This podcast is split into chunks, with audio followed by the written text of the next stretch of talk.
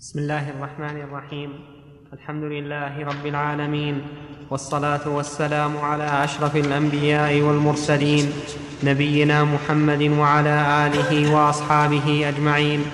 أما بعد، فقد قال الشوكاني رحمه الله تعالى في رسالته رفع الأساطين في حكم الاتصال بالسلاطين: فإن قلت ما حكم ما بأيديهم، أي السلاطين والحكام، أي السلاطين أي, أي السلاطين والحكام في بيوت الأموال، مع وقوع ما فيه ظلم على الرعية ولو في بعض الأحوال، هل يجوز قبول ما يجعلونه منه لأهل المناصب؟ قلت: نعم، للحديث السابق أنه صلى الله عليه وسلم قال لعمر: ما أتاك من هذا المال وأنت غير مشرف ولا سائل فخذه، وما لا فلا تتبعه نفسك. وثبت أنه صلى الله عليه وسلم فرض الجزية على أهل الكتاب، وكانت من أطيب المال داخله، مع أن في أموال داخله، يعني من أطيب المال الذي يدخل بيت المال، وكانت من أطيب المال داخله مع أن في أموالهم ما هو من أثمان الخمر والخنزير ومن الربا، فإنهم يتعاملون به. وصح عنه صلى الله عليه وسلم أنه استقرض من يهودي طعاما ورهن درعه، فيأخذ له من فيأخذ من من فيأخذ من له جراية من بيت مال المسلمين ما يصل إليه منه من غير كشف عن حقيقته، إلا أن يعلم أن ذلك هو الحرام بعينه، على أن هذا الحرام الذي أخذه السلطان على, على, على أن هذا الحرام الذي أخذه السلطان من الرعية على غير وجهه قد صار إرجاعه إلى مالكه ميؤوسا، وصرفه في أهل العلم والفضل واقع في موقعه ومطابق لمحله، لأنهم مصرف للمظالم، بل من أحسن مصارفها. هذه مسألة مهمة، وهي أنه إذا كان السلطان يظلم الناس بأخذ المال على سبيل الضريبة أو على سبيل الغصب أو على سبيل التعزير، فهل يحل لذوي المناصب من الأئمة والمؤذنين والقضاة والمدرسين، هل يحل لهم أن يأخذوا مكافأتهم أو رزقهم من هذا المال؟ أفادنا الشوكاني رحمه الله أنه يحل، لكن في بعض ما استدل به مناقشة. ووجه كونه يحل أن هذا الذي صرف إليه هذا المال قد قام بعمله المطلوب منه على وجه الكمال، فيكون مستحقا لأن يعطى مقابلا له، وليس لنا أن نبحث بأي سبب تملكه هذا الذي أعطاه. ثم استدل بأن الرسول عليه الصلاة والسلام استقرض من يهودي طعاما، والمعروف أنه اشترى من يهودي طعاما ورهنه درعه عليه الصلاة والسلام، ومات ودرعه مرهونة عند هذا اليهود. فعامل اليهود مع أن اليهود معروف مع أن اليهود معروفون بماذا؟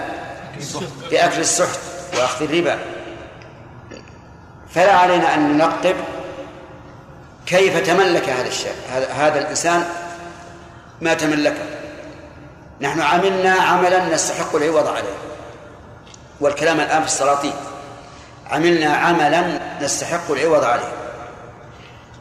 هذا العوض ليس لا أن نبحث عن مصدره، هل جاء عن غصب، هل جاء عن ضريبة، هل جاء عن تعزير، ليس لنا أن نبحث، نأخذ المستحق.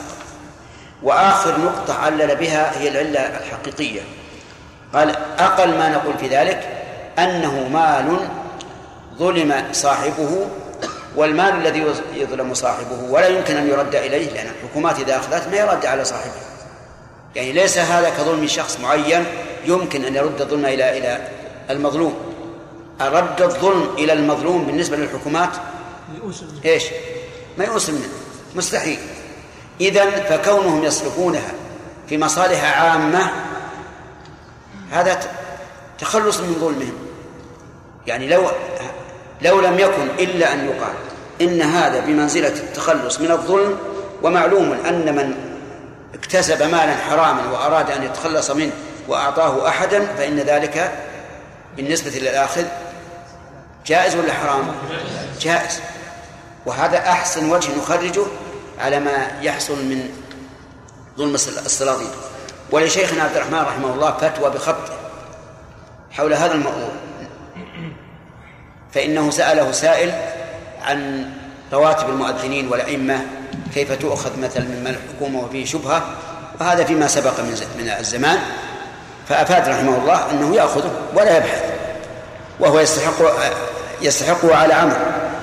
رأينا هذا بخطه رحمه الله وهو عندنا، ولعل الله ييسر نصوره لكم. على كل حال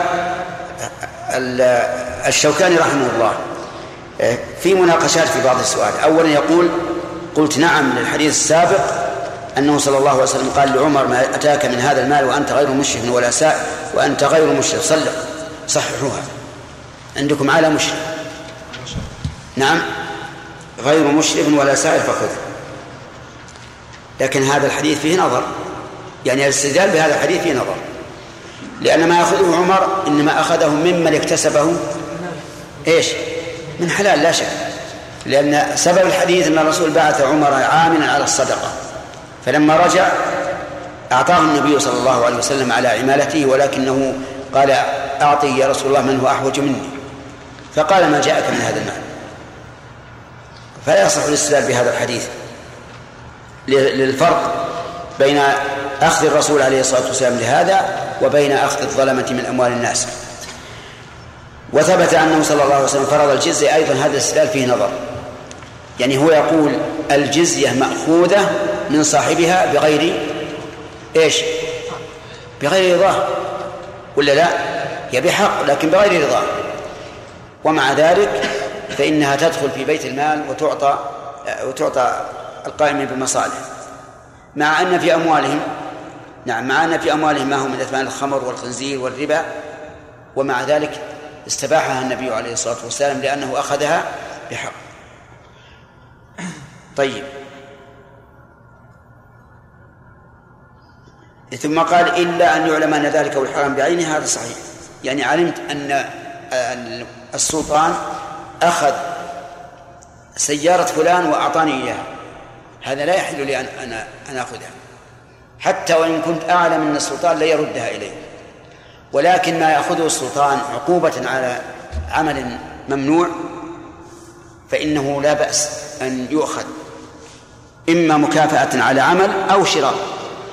فما يوجد الآن في في المرور من السيارات المحجوزة التي أخذت على سبيل المجازات والتعزير، يجوز للإنسان أن يشتريها، لأن هذه مأخوذة بحق، حيث أنه جعل التعزير على هذا العمل الممنوع بأخذ السيارة مثلا، وهذا ارتكب الممنوع وهو يعلم أنه ممنوع، وإذا كان مرتكبا له فقد رضي أن تؤخذ منه إيش؟ السيارة. وإن كان ولا يقول أنا مظلوم وأخذ مني وأكرهت عليها، يقول أنت السبب، هذا نظام معروف وبين، وأنت خالفت النظام ووقعت فيما تستحق عليه التعزير بأخذ هذه السيارة. نعم. ثم هذا المزري على من يتصل بسلاطين الإسلام من أهل العلم والفضل قد لزمه لزوما بينا. وقول لأنه شف هذه قد يستنكرها بعض، صرفه في أهل العلم والفضل واقعهم في موقعه ومطابق لمحله، لأنهم مصرف المظالم. كيف لأنهم مصرف المظالم؟ يعني لأن الإنسان إذا أراد أن يتخلص من المظالم فأحسن ما يصفه ما يصف هذه المظالم فيه إيش؟ أهل العلم والفضل لما يقومون به من المصالح العامة. نعم. ثم هذا المزري على من يتصل بسلاطين الإسلام من أهل العلم والفضل قد لزمه لزوما بينا أن يتناول هذا الطعن كل من اتصل بسلاطين الإسلام منذ انقراض خلافة النبوة إلى الآن، فإنه لا بد في كل زمان من طعن طاعن، ولا بد أيضا من صدور ما ينكر من أهل الولايات، وإن كثر منهم ما يعرف ولهذا يقول الصادق المصدوق: الخلافة بعدي ثلاثون عاما ثم تكون ملكا عضوضا كما تقدم. ولا بد للملك العضوض من أن يصدر عنه ما ينكر ولو نادرا، ولهذا لم تتفق الكلمة من جميع الناس على براءة ملك من ملوك الأرض من تلبسه بنوع من. لكن هنا مسألة، كأن الشوكاني رحمه الله كأن الشوكاني رحمه الله يقرر أن ما أخبر به النبي صلى الله عليه وسلم مما ينكر فهو جائز، ولكن إذا كان يريد هذا فليس بصحيح، لأن مما أخبر ما أخبر به النبي صلى الله عليه وسلم مما ينكر أراد به التحذير منه لا الإقرار. فقوله عليه الصلاة والسلام: لتركبن سنن من كان قبلكم، وسئل اليهود والنصارى قال نعم. هل نقول إن ارتكاب هذه الأمة طريق اليهود والنصارى جائز لأن الرسول أخبر به؟ الجواب لا.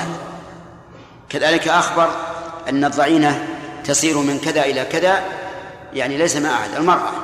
هل نقول إن هذا يدل على جواز سفر المرأة بلا محرم؟ لا،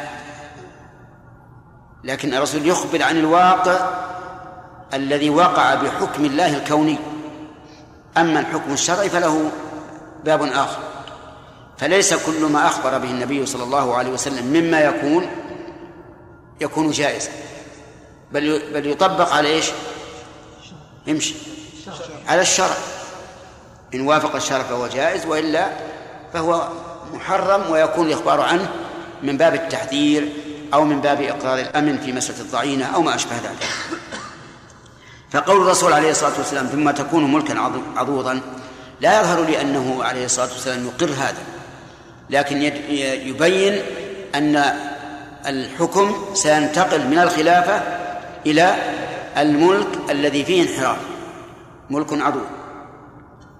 وما قاله الشوكاني رحمه الله صحيح، لأن لو قلنا بهذا القول وأن كل إنسان يتصل بالسلاطين من أهل العلم والفضل فإنه ينكر عليه، ما بقي أحد ما ينكر عليه، لأن الناس يتصلون بالسلاطين من ذلك العهد إلى اليوم.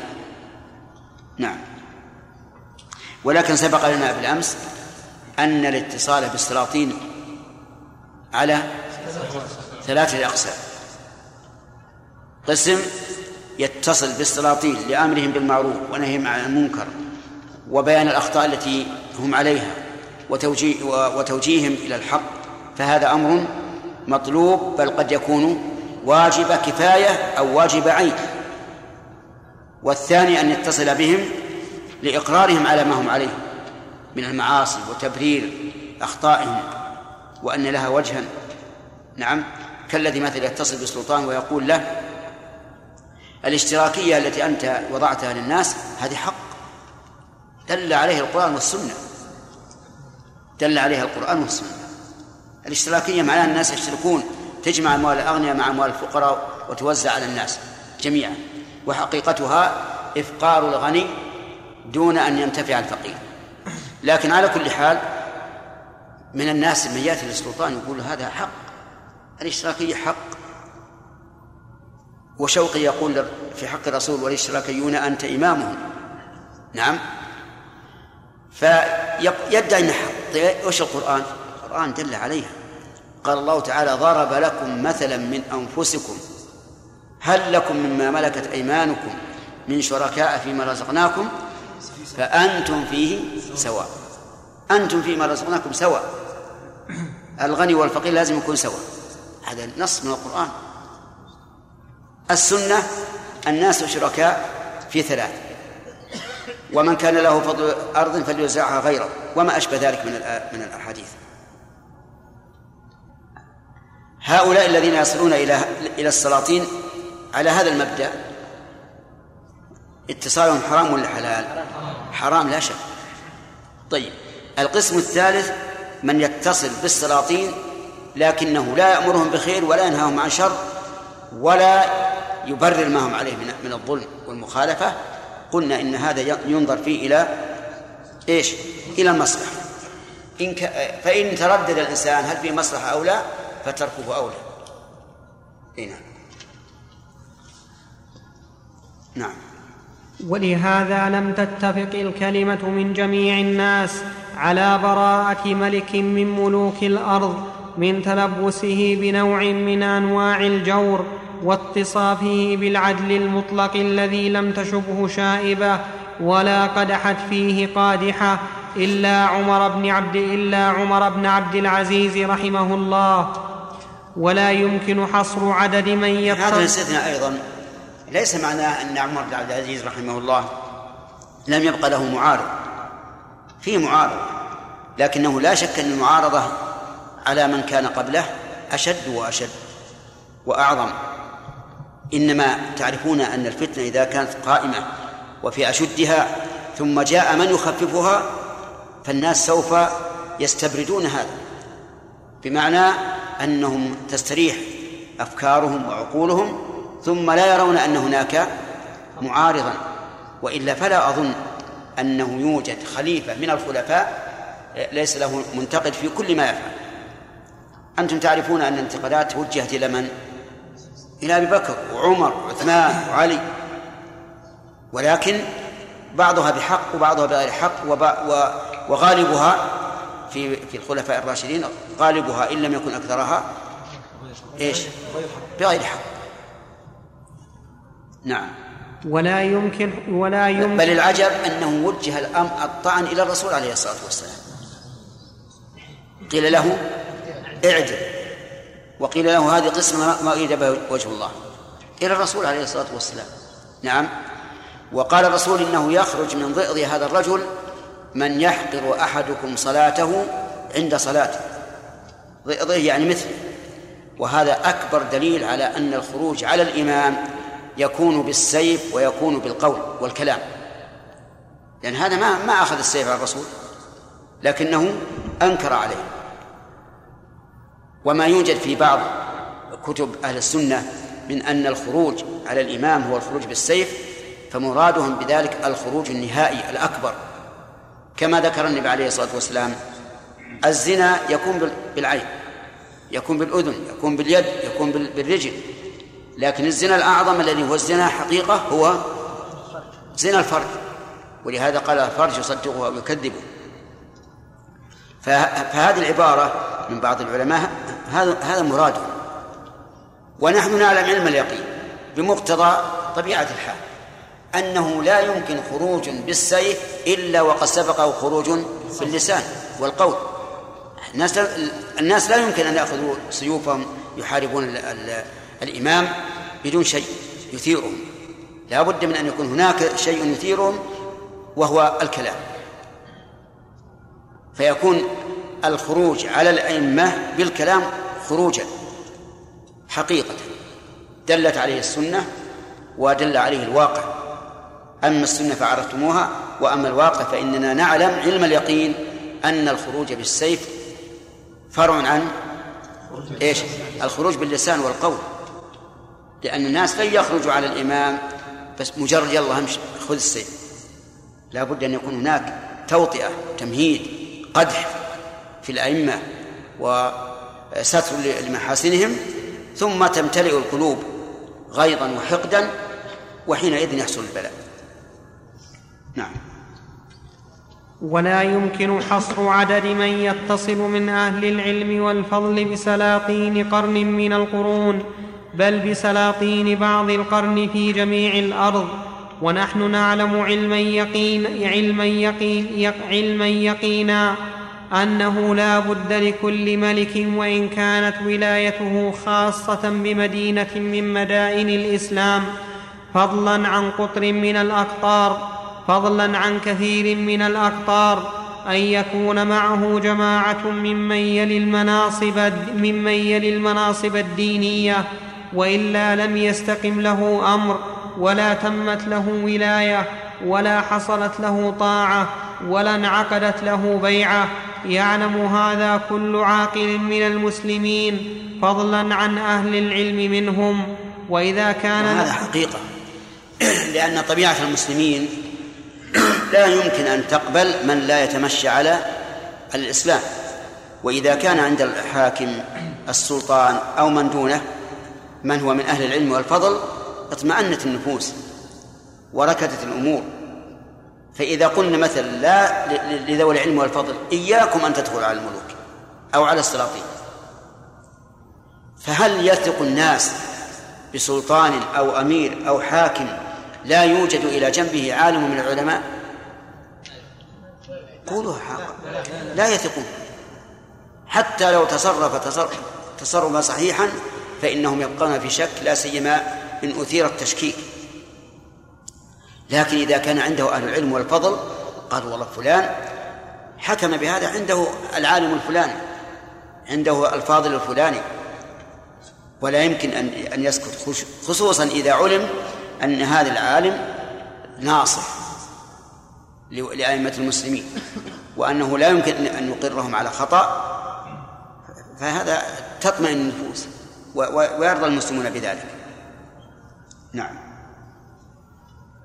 وإذا كان الأمر هكذا فكم لهذا الطاعن المشؤوم من خصوم قد لا يعد لقد لا يعد لأحقرهم قدرا وأقلهم علما وفضلا، وهو لا يخرج عن قسمين، إما أن يكون من قسم المغتابين أو من قسم الباهتين.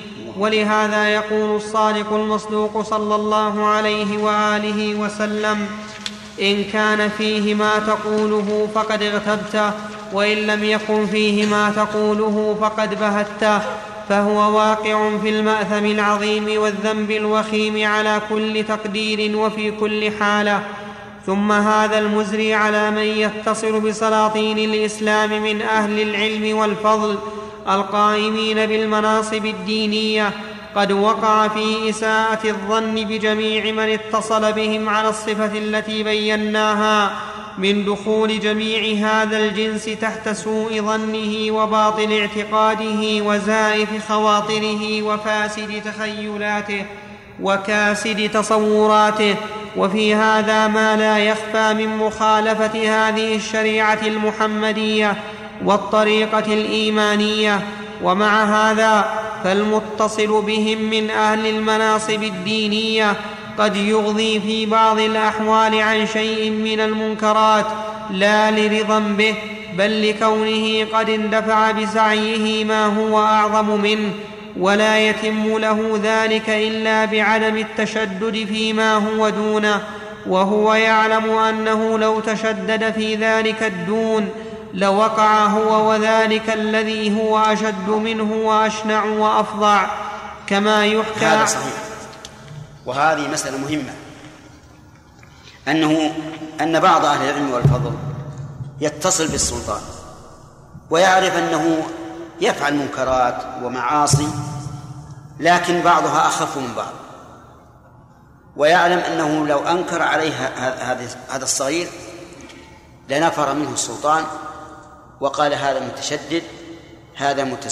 متزمت، لا سيما إذا وقع من الحوادث ما يقتضي ذلك، لأن هناك فرقا بين أن يكون الناس راكدين والجو بارد ومناسب وبين أن يكون الجو مكهربا.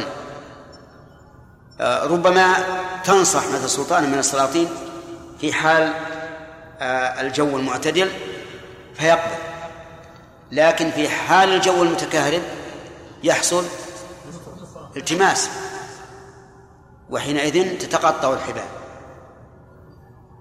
ويحول هذا النص في هذه المسألة الصغيرة على أنه تزمت وتشدد، ولا يقبل لا النص في هذه الصغيرة ولا في ما هو أكبر منها. ولكن الإنسان الحكيم يعرف كيف يتصرف. وكثير من السطحاء كثير من السطحاء يحكمون على الأمور بظاهر الحال ويقولون ليش يفعل كذا وليش ما نعم ليش يفعل كذا في الاتصال بالسلاطين، وهم يقولون كذا ويفعلون كذا من الأمور التي هي صغيرة أو كبيرة. لكن المتصل بالسلطان لا بد أن يكون على علم من حاله وفكره ونفسيته فيراعي الأحوال إذا كان ناصحا لله ورسوله. فكلام الشوكاني رحمه الله كأنما يطل على زماننا الآن من نافذة ليس فيها شباك واضح. نعم. كما يحكى عن بعض أهل المناصب الدينية أن السلطان وقته أراد ضرب عنق رجل لم يكن قد استحق ذلك شرعا، فما زال ذلك العالم يدافعه ويصاوله ويحاوره حتى كان آخر الأمر الذي انعقد بينهما على أن ذلك الرجل يضرب بالعصا يضرب على على أن ذلك على أن ذلك الرجل يضرب بالعصا. هذا كلام. نعم هذا كلام. أنا يا شيخ يزعجني ف...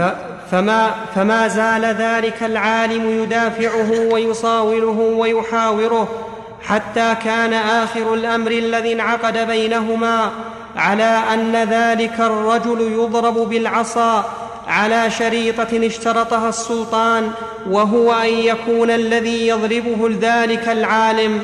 فأخرج الرجل إلى مجمع الناس الذين يحضرون في مثل ذلك للفرجة، فضربه أي العالم ضربات، فتفرق ذلك الجمع وهم يشتمون أقبح شتم وهم غير ملومين، لأن هذا في الظاهر منكر، فكيف يتولاه من هو مرجو لإنكار مثل ذلك؟ ولو انكشفت لهم الحقيقة واطلعوا على أنه بذلك أنقذه من القتل وتفاداه بضرب العصا عن ضرب السيف لرفعوا أيديهم بالدعاء له والترضي عنه، ويظن الجهول قد فسد الأمر، وذاك الفساد عين الصلاح. ومن هذا هذه قصة غريبة معناها معلوم، لكن إذا رأوا أن هذا العالم الفاضل الذي يتصل بالسلطان هو الذي يتقدم لضرب هذا سوف سوف ينكرونه، لأنهم لا يدرون ما وراء الأكمة. أما لو اطلعوا على حقيقة الأمر وأن هذا الرجل هو الذي دفع القتل عن هذا الذي أراد السلطان قتله واكتفى بضربه بالعصا لكانوا كما قال الشوكاني لرفعوا أيديهم بالدعاء له وقالوا جزاه الله خيرا أنقذه من القتل، وهذا وأمثال هذا كثير. نعم. ومن هذا القبيل ما حكاه صاحب الشقائق أن سلطان الروم أمر بقتل جماعة كثيرة من أهل الأسواق لكونهم لم يمتثلوا ما أمر به من تسعير بعض البضائع، فخرج السلطان وقد صفوا للقتل، فقام بعض العلماء وقرب من السلطان وهو راكب فقال هؤلاء لا يسوغ قتلهم في الشريعة، فذكر له السلطان أنهم خالفوا أمره وأنه لا عذر من قتلهم. فقال العالم هم يذكرون أنه لم يبلغهم ما عزم عليه السلطان، فوقف السلطان مركوبه وقد ظهر عليه من الغضب ما ظهر أثره ظهورا بينا، وقال ليس هذا من عهدتك، فقال لا هو من عهدتي لأن فيه حفظ دينك وهو من عهدتي، فأطلقهم السلطان وسلموا. فانظر هذا العالم وفانظر هذا العالم وبصره في إنكار المنكر، فإنه لو قال له ابتداء إن مخالفة أمرك لا توجب عليهم القتل لكان ذلك القول مما يوبقهم لا مما يطلقهم، ولو سكت عند قول السلطان ليس هذا من عهدتك لقتلوا، لكنه جاء بوسيلة مقبولة تؤثر في النفس أعظم تأثير، ولا شك أن مساعدته في مخالفة أمر السلطان وعدوله إلى أنه لم يبلغهم الأمر إذا سمعها من لا يعرف الحقائق أنكر عليه وقال كيف يكون أمر السلطان في تسعير بضاعة أو نحو ذلك موجبا لقتل من لم يمتثل، وعد ذلك من المداهنة وعدم التصميم على الحق، ولو عقل ما عقل. لأن لأنه اعتذر بأنهم لم يعلموا أن السلطان سوف يقتله، ولم يقل إنه لا, لا, لا لم يفعلوا ما يستحق القتل، يعني جعل المانع من القتل أنهم لم يعلموا، لا أنهم لا يستحقون القتل من مخالفة السلطان، فاطمأن السلطان إلى هذا. لو قال إن هذا إن قتلك إياهم لا ليس بحق لكان أمرا آخر، لكن نعم لكن هذا الرجل كان ذكيا، وادعو إلى سبيل ربك بالحكمة. لكن قد يقول قائل: كيف تقولون إنه من الحكمة وقد أنكر على السلطان علنا وقال إنه لا سوى في الشريعة؟ نقول: لأن هذا لا بد منه، لا يمكن تأخير الإنكار الآن. لماذا؟ لأنهم سيقتلون، فالإنكار الآن أصبح أمرا مفروضا لا بد منه. إلى متى؟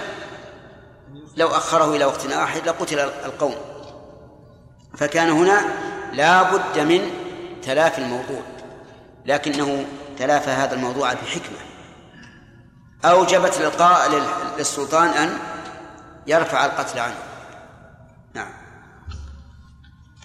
ولو عقل ما عقله ذلك العالم الصالح لعلم أنه قد جار السلطان مجاراة كانت سببا لسلامة جماعة كثيرة من المسلمين، ولو لم يفعل ذلك لقتلوا جميعا.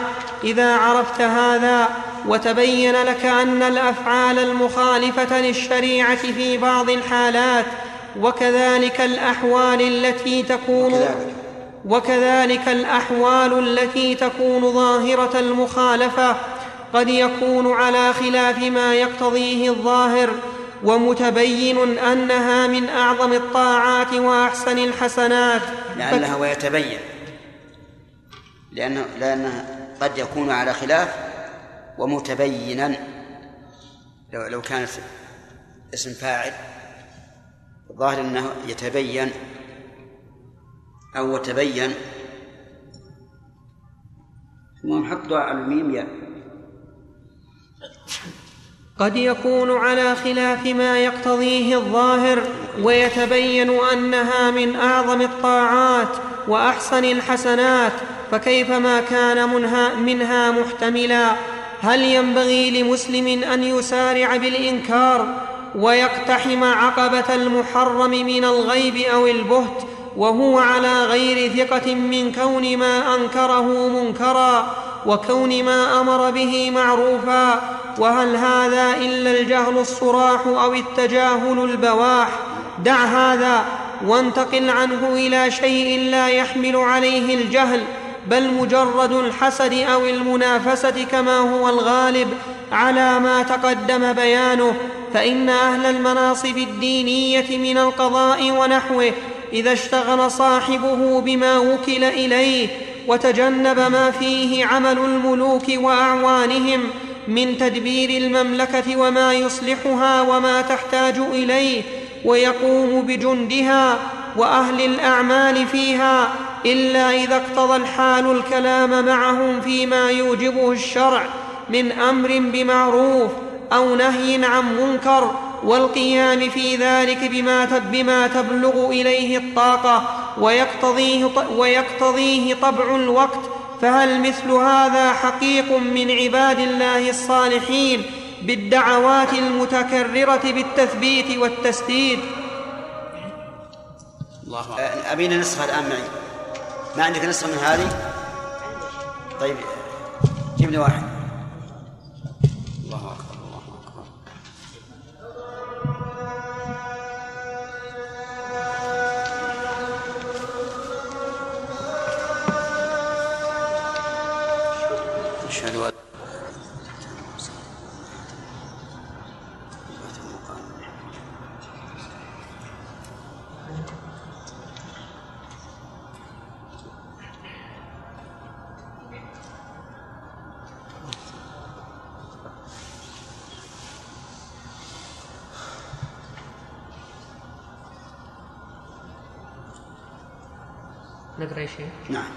فهل مثل هذا حقيق من عباد الله الصالحين للدعوات المتكررة بالتثبيت والتسديد واستمداد الإعانة له من رب العالمين، أم هو حقيق بالثلب والاغتياب خبطا وجزافا وحسدا ومنافسة. وهل هذا شأن الصالحين من المؤمنين أم شأن إخوان الشياطين؟ كما قال الشاعر: إن سمعوا الخير يخفوه وإن سمعوا شرا أذاعوا وإن لم يسمعوا كذبوا. وكما قال: إن يسمعوا سبة طاروا بها فرحا عني وما سمعوا من صالح دفنوا. فكيف إذا كانوا لا يسمعون إلا خيرا ولا ولا ولا يعدل ولا يعدد ولا يعدد المعدود المعدودون إلا ولا يعدد ولا ولا يعدد المعدودون إلا مناقبا. فما أحق من كان ذا عقل ودين ألا يرفع رأسا ألا يرفع إلى رأسا ولا يفتح لخزبلات لخز لخز لخزعبلاتهم أذنا، كما قلت من أبيات. فما الشم الشوامخ عند ريح تمر على جوانبها تمود، ولا البحر الخضم يعاب يوما إذا بانت بجانبه القرود. اجتمعت نعم. اجتمعت في أيام الطلب بجماعة من أهل العلم، فسمعت من بعض أهل العلم الحاضرين ثلبا شديدا لوزير من الوزراء، فقلت للمتكلم: أنشدك الله أنشدك الله أنشدك الله يا فلان أن تجيبني عما أسألك عنه وتصدقني. قال نعم وتصدقني قال نعم. قلت له: هذا الثلب الذي جرى منك هل هو لوازع ديني تجده من نفسك لكون هذا الذي تثلبه ارتكب منكرا أو افترى على مظلمة أو مظالم، أم أن ذلك لكونه في دنيا حسنة وعيشة رافهة؟ ففكر قليلا ثم قال: ليس ذلك إلا لكون الفاعل ابن الفاعل، يلبس الناعم من الثياب ويركب الفاره من الدواب. ثم عدد من ذلك أشياء، فضحك الحاضرون. وقلت له: أنت إذا ظالم له، تخاطب بهذه المظلمة بين يدي الله، وتحشر مع الظلمة في الأعراض، وذلك أشد من الظلم في الأموال عند كل ذي نفس حرة. وبهذا قال قائلهم: يهون علينا أن تصاب جسومنا وتسلم أعراض لنا وعقول. وبالجملة فإني أظن أن الظلمة في الأعراض أجرأ من الظلمة في الأموال، لأن ظالم المال قد صار له وازع على الظلم وهو المال الذي به قيام المعاش وبقاء الحياة، ثم قد حصل له من مظلمته ما ينتفع به في دنياه وإن كان سحتا يحتاجه حراما. وظالم الأعراض لم يقف إلا على الخيبة والخسران، لأنه يجتاع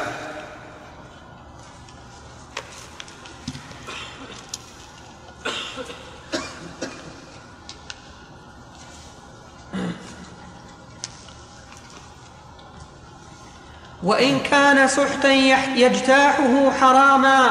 وظالم الأعراض لم يقف إلا على الخيبة والخسران مع كونه فعل مع, مع كونه مع كونه على بالك كلام ابن مالك: ومع مع فيها قليل. نعم. نعم. مع كونه فعل جهد من لا له جهد، وذلك مما تنفر عنه النفوس الشريفة وتستصغر فاعله الطبائع العلية والقوى الرفيعة. فائدة: اعلم أن الأمر بالمعروف والنهي عن المنكر هما من أعظم أساطين الدين وحكم قناطر الإسلام وأهم, وأهم أحكام الشريعة المطهرة، بل هما إذا كانا قائمين كان الدين على أتم قيام وأكمل نظام.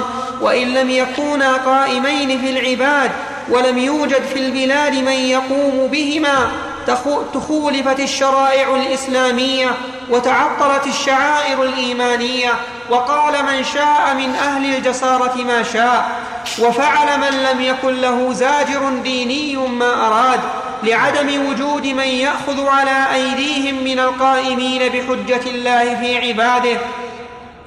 ولهذا وردت الآيات القرآنية والأحاديث الصحيحة في الحث على ذلك والمدح العظيم لفاعلهما والزجر الوخيم لتاركهما، فمن قدر على ذلك فقد, حم فقد حمل العبء الكبير وقام بالأمر الجليل الخطير، ولا, ولا يزال يزداد قوة وتمكنا وثباتا حتى يتم له ما لم يكن له في حساب، ولا خطر له على بال، ولا مر له على خيال، وصار رأسا للفرقة التي قال فيها الصادق المصدوق: لا تزال طائفة من أمتي على الحق ظاهرين.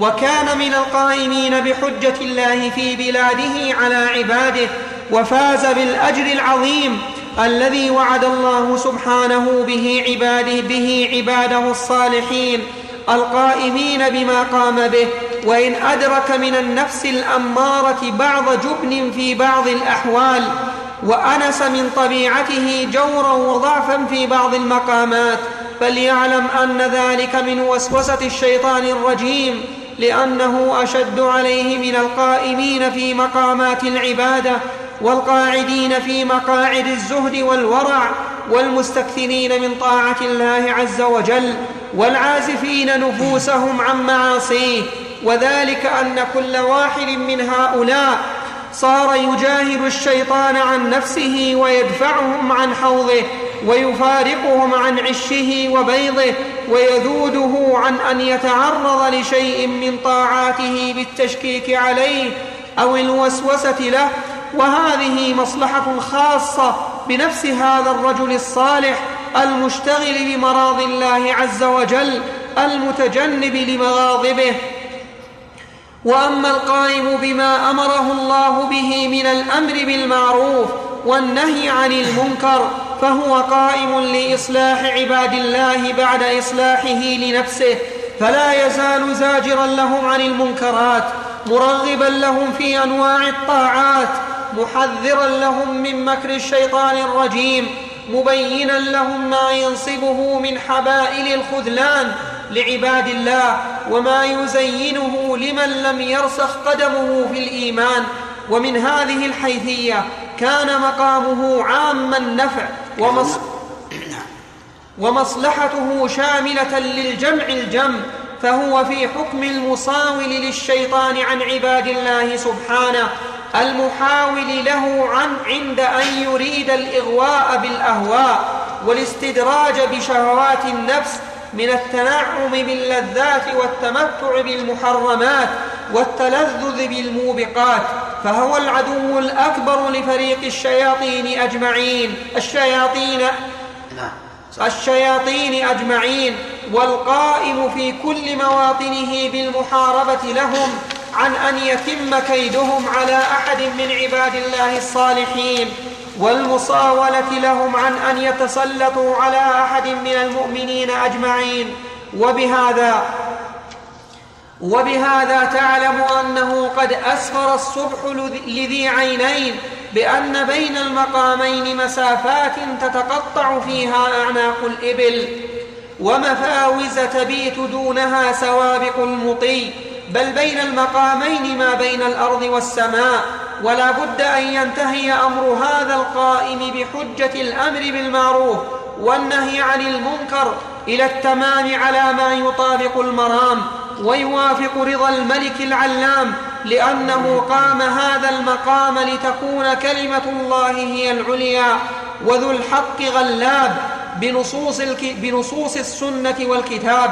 وقد صح عنه صلى الله عليه وسلم أنه سئل عن الرجل يقاتل حمية وشجاعة ويرى موضعه أيهم في سبيل الله، فقال: من قاتل, من قاتل لتكون كلمة الله هي العليا فهو في سبيل الله.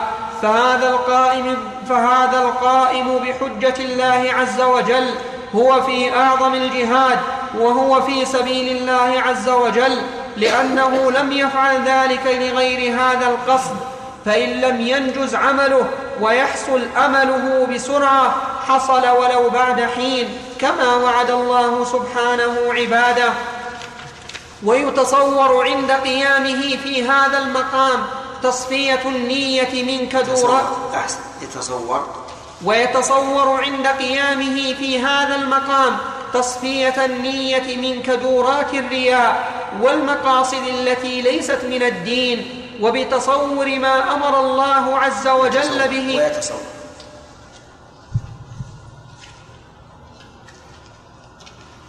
ويتصور ما أمر الله عز وجل به من الإخلاص وحث عباده عليه، ويستحق قول الصادق المصدوق صلى الله عليه وسلم إنما الأعمال أمر الله سم بما أمر الله ويتصور ما أمر الله نعم ما أمر الله من الإخلاص وحث عباده عليه وحث يا شيخ حث سم ويتصور ما أمر الله عز وجل به من الإخلاص وحث عباده عليه، ويستحق قول الصادق المصدوق صلى الله عليه وآله وسلم إنما الأعمال بالنيات فإنها تضع كلية جامعة مانعة نافعة لا سيما بعد ضم ما ضمه رسول الله صلى الله عليه وآله وسلم إلى هذه الجملة من قوله وإنما لكل امرئ ما نوى، ثم تصوير ذلك وتمثيله منه صلى الله عليه وآله وسلم بقوله فمن كانت هجرته إلى الله ورسوله كانت هجرته إلى الله ورسوله، ومن كانت هجرته إلى دنيا يصيبها أو امرأة يتزوجها كانت هجرته إلى ما هاجر إليه، فإن, فإن, فإن فارق الإخلاص ولو لمسافة يسيرة فقد لا يتم له ما يريد بهذا السبب لا بسبب خلل في المقام الذي قامه، فإنه مقام المرسلين والعلماء العاملين وعباد الله الصالحين. ورويت في كتب التاريخ قصة لبعض العالمين في هذا المقام وأنه وقف على آنية من الخمر قد حمل من بعض المواضع التي وخمرها لبعض الملوك، ورأى الحاملين له قد أخرجوها من المركب إلى خارج البحر ليحملوها على الدواب بعد أن حملوها على السفن في البحر، فأخذ عودا ثم ما زال يكسرها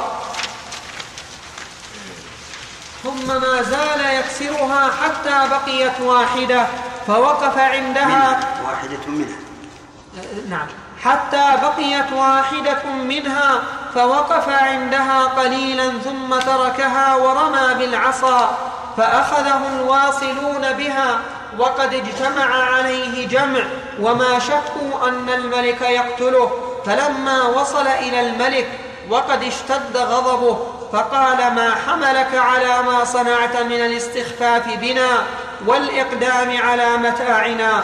فقال لم أستخف بك بل فعلت ما أمرني الله به، وأخذه علي من النهي عن المنكر. فقال فقال له فما سبب تركك لواحد منها؟ قال أدركت نزعة من من نزعات العجب قد بالغيب بالغيب قال قال أدركت نزغة من نزغات العجب قد أوقع الشيطان في قلبي العجب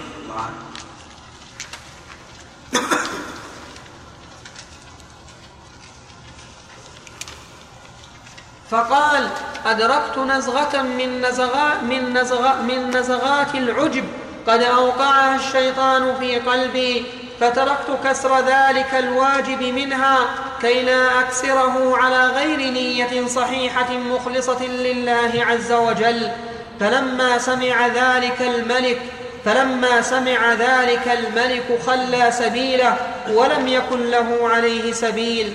وفي هذا المقدار كفاية، والحمد لله أولا وآخرا، وصلى الله على سيدنا محمد وآله. نسأل الله أن ينفعنا بما سمعنا. شيخ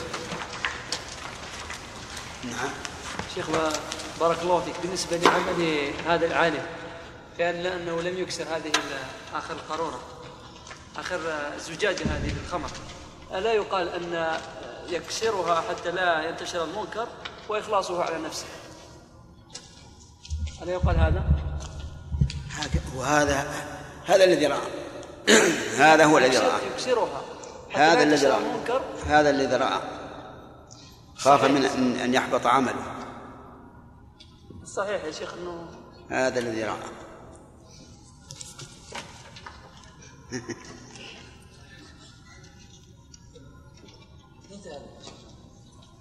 انت الوقت سنت اجيبه يا شيخ، اجيب هذا يا شيخ.